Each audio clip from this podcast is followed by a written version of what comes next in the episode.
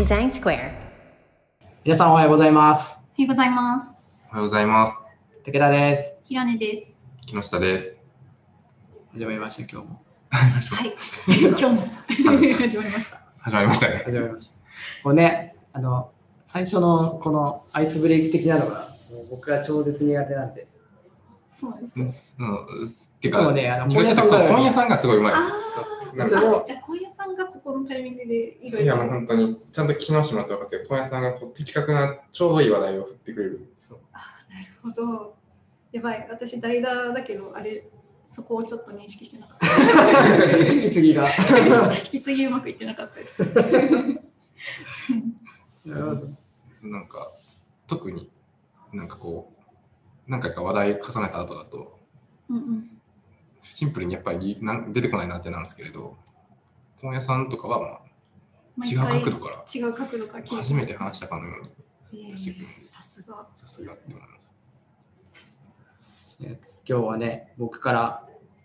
あの、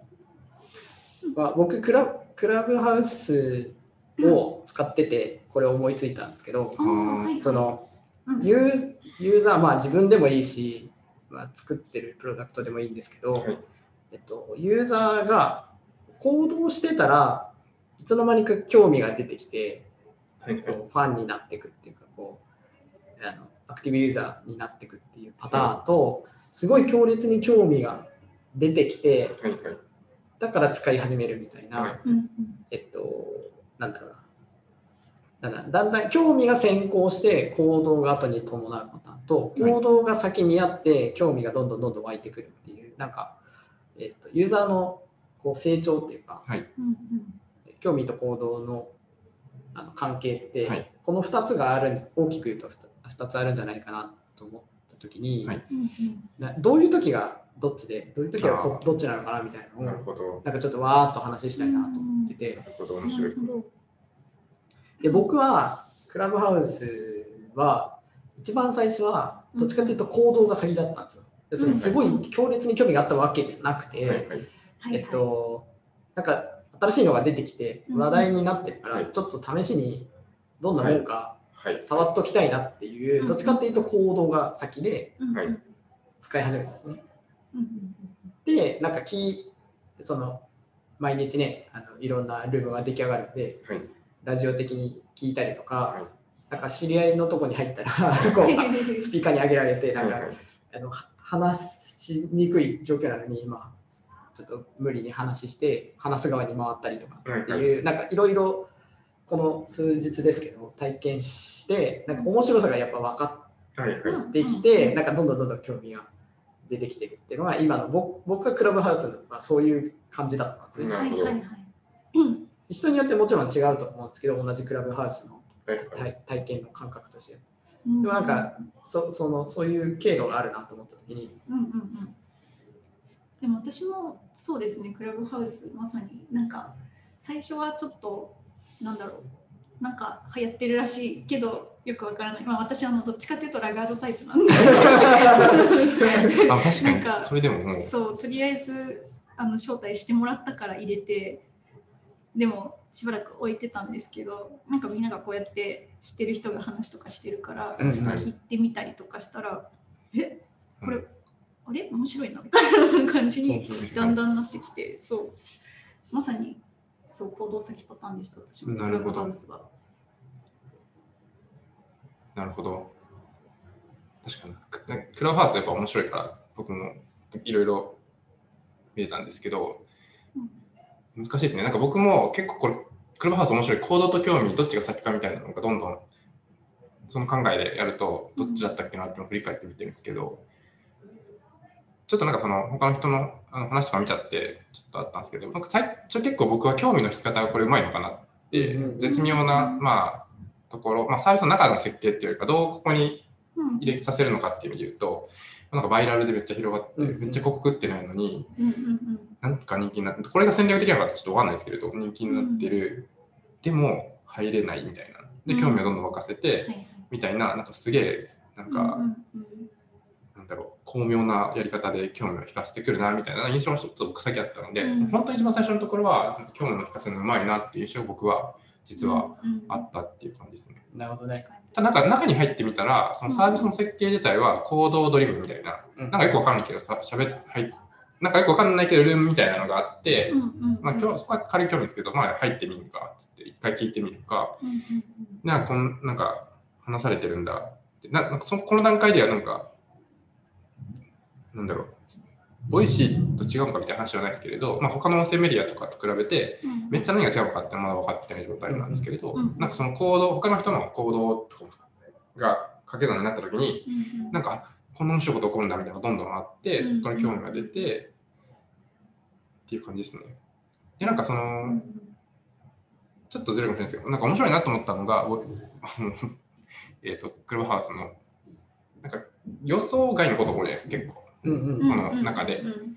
そうすると、なんか、あこんなことが、なんかあんまり期待してなかったけど、期待値めっちゃ上がったみたいな。はいはい。オンラインの勉強会だったら、大体どこんな感じで終わるだろうって期待値で、うんやっぱあそこで止まるんですけど、それ以上のことが起こるというか、うんうん突然なんか有名人入ってきて、めっちゃ聞けない、聞けない、話聞けた感が、みたいなが、だみたいな。そうすると次の興味にめっちゃつながるみたいなのが、どんどん増幅されてる感じがあって、を超えてくる。超えてくるそうですね。なるほどね。なんかフックっぽい感じにもなってんだろうな、みたいなところとか、うんうん。気はしました。今聞いてて思ったんですけど私もなんか最初なんだろう招待制というだけだったらそこまでなんかなんだろう広がらずに終わる可能性あるはい。と思うんですけど、なんか招待制でなんか電話番号なんで結構日本だと特にかもしれないですけど近い間柄の人はい。がどんどん周りに入ってくるからそれでなんか知り合いがどんどん入ってきたような通知が来てそれなんかいつの間にかクラブハウスに取り込まれてて。で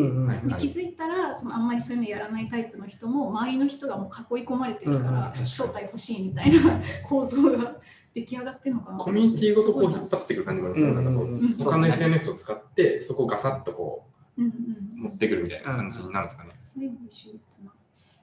うんうん、なるほどね。面白い。ちょ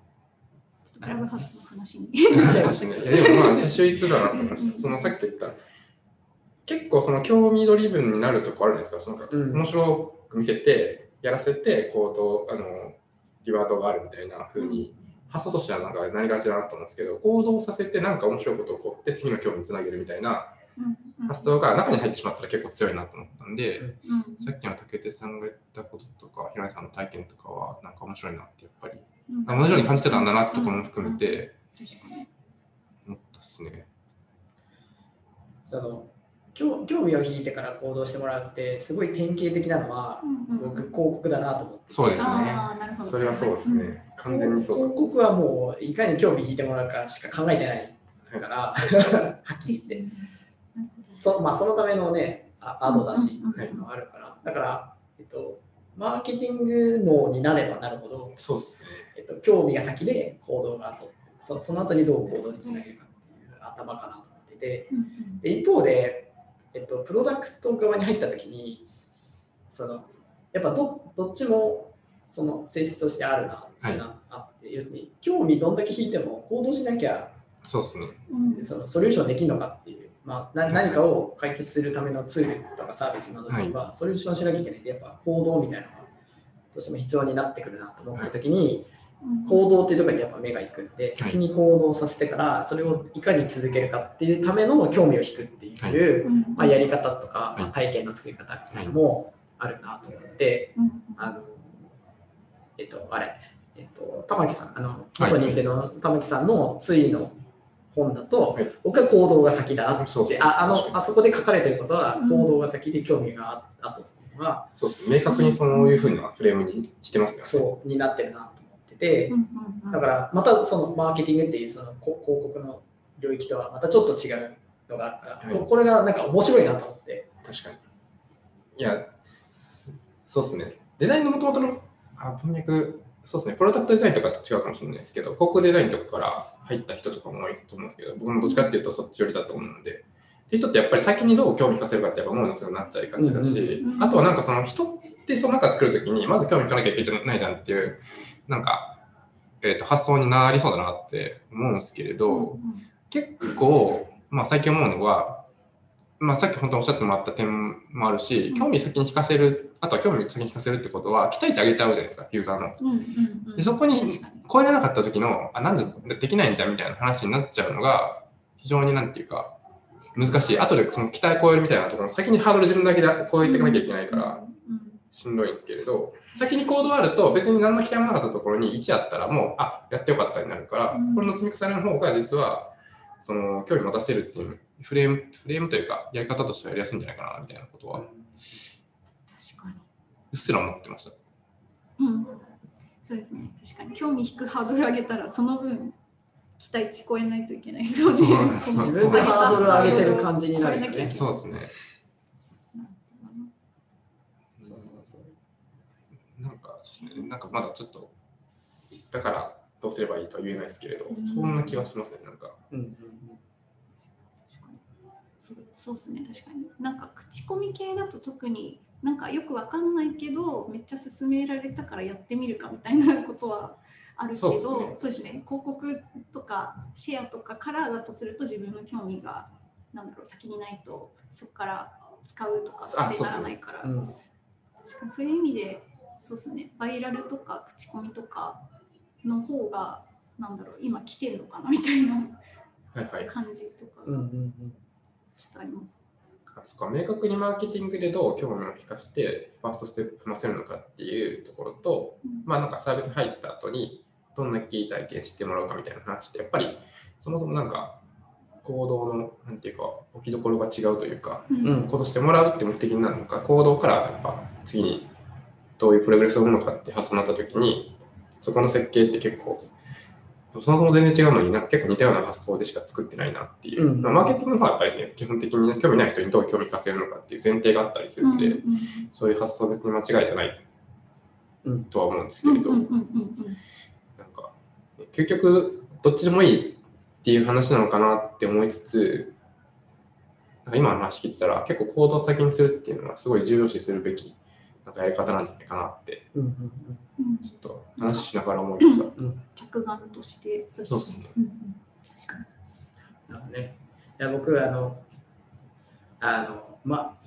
今のマーケティング、僕はマーケティングも、ね、経験してるからあれですけど、うんあのマーケティングとかランニングとかって、あのはい僕いつあの最近例えてるのは、ふ船がプロダクトで、はいはい。えっと、う海があってささ魚あの捕まえるっていうニュアンスだからちょっといい表現じゃないから別の表現をか 思いつきたいんだけどまあ語弊を恐れずに言うだけで。お恐れずに言うとさうんうんさ魚がう海にいてで網をどこに投げてどれぐらいの遠くまで網を投げるかっていうのがうんその広告だなと思っててあーなるほどなるほど。そうか。で遠ければ遠いほど要するにすごいあの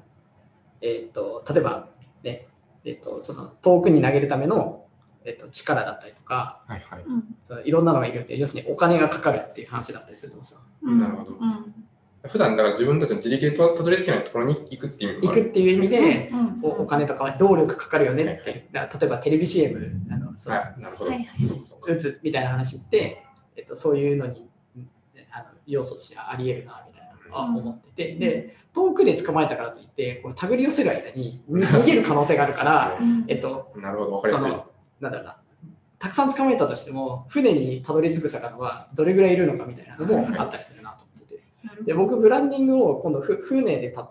あプロダクトを船で例えてて、えっと、例えばイカダの船の時にすげえ大量に魚を乗せたら沈没するじゃんみたいな、うん。だからプロダクトのうん。あのクオリティっていうかその今の状況によってマーケティングするのもそのなんだろうな身のあったあの身にうん。そのなんだろうな適切な量を入れないと。沈没するよねみたいな話で。でプロダクトを育てていくっていうのはイカダから小舟になって。中ぐらいの船になってっていうそのプロダクトっていう。あるなと思ってて。うんで船が大きくなればなるほど魚がたくさん入れられるから、まあ、いろんなところにマーケティングしてもいいよねみたいな話と。でブランディングは僕はその船がどれだけ魅力的かその魚にとって魅力的かって話で遠くにある魚の群れをいかに船に近づけさせるかみたいなとこがうんそのブランディングだなと思ってなるほど。なるほど。なんかそれで全部僕説明できるなって気づいて確かに。うん確かに。あとはそれだから、そのどれぐらい載せれるかをちゃんとやらないと、まあ、どれぐらいの力量でいくみたいな、そこのバランス感が見えてこなくなっちゃう。で、まあ、ある意味危険っちゃ危険そうそうそうですかね。なんかそこの観点はあんまり今まで、確かに、うなんか重さのバランスというか、みたいなブランディングで大事なんだなっていうふうに。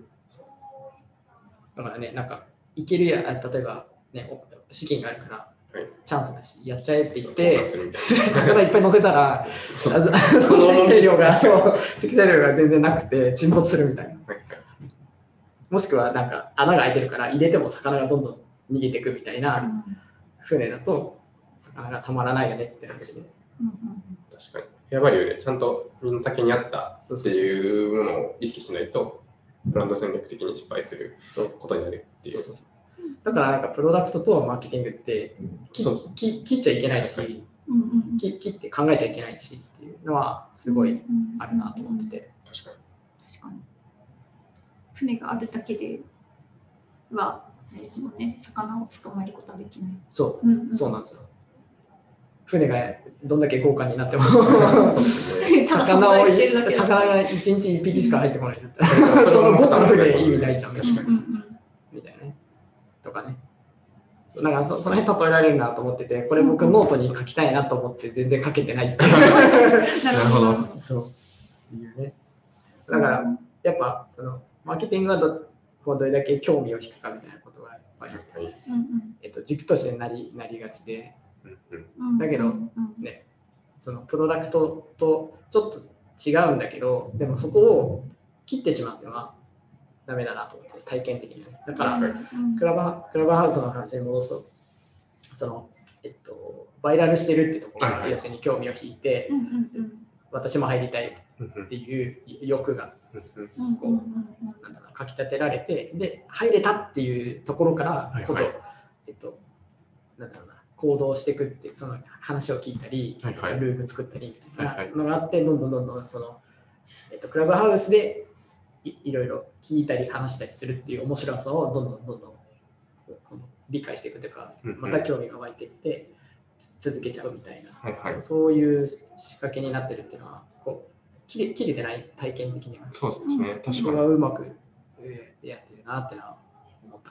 そのプロダクトの延長としてのブランド戦略というかマーケティング戦略が、あるなってね。そう思った時に具体的にやなんかそう考えていくと面白いですよね。なんで、なんであの形のマーケティングとかブランド戦略が、多分まあまあ明確にもうあれぐらいのサービスだったらしてるんだと思うんですけれど、うんうんこういう体験が、まあ、プロダクトの前に入って、どこから逆算するのか、まあ、あるとしたら、えっとまあ、バイラルでこういうふうに広げていくのが、まあ、そのたトータルの体験として多分美しくなるとか、まあ、広がっていく、グロースするみたいな、なんか、調査なのか意思決定なのかあったと思うんですけれど、なんかね、僕聞いたのは、えっと、日本日本では先週末ぐらいからはい。はや、あの爆発的にぶわーって広がってるんだけど、うん。もっと前からプロダクト自体はあって、はいはい。でその時はあの1人しか招待できないっていう、はい。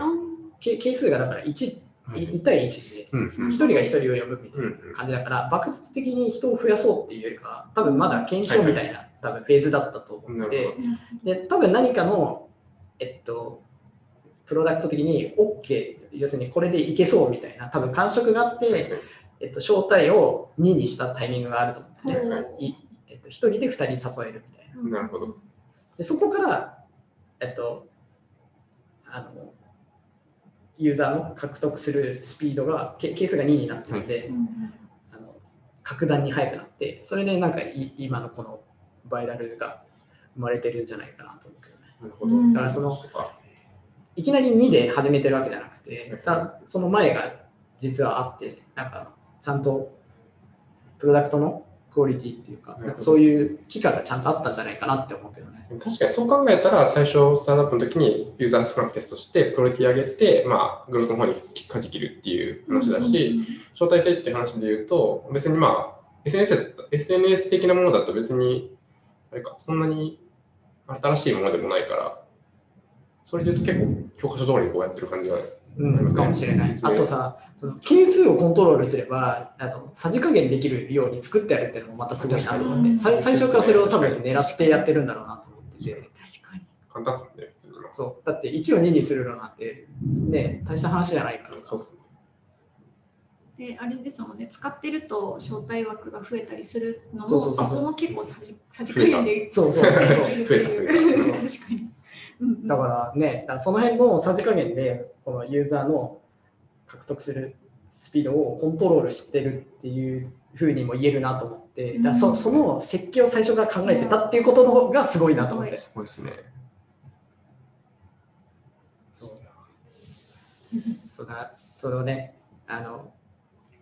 えっと、デザイナーからするとね、体験って話なんだけど、それを具体的にすると、その、なんだろうな、マーケティングからプロダクトが、えっと、ちゃんと切切れてないっていう部分と、だからそれをなんかパラメータでコントロールできるようにしているってところが本当に秀逸だなっていうのはすごい、確かに。ここのクラブハウス使ってて思ったって感じかな。うんなるほどそういう設計できるようになりたいよねって思った。確かに。そうなんか図解とかしたら今の段階だったら、なんかノートとかですげえバズりそうですね。そのいや、もう遅いんじゃない？だってもう結構、ででまあ確かになんかいろいろポストはもうね、そう、今週の前半にね、みんなノート書いてるからね。あそうなんですそう。もういくつか見かけたんで、2、3人のノート。もうちょっと遅いかな。なんですかね。うんじゃあまあ、僕あの、さっきの船のやつ頑張るわ。ぜひ今日はこんな感じで。はい。じゃあ皆さんさようなら。さよならさよなら。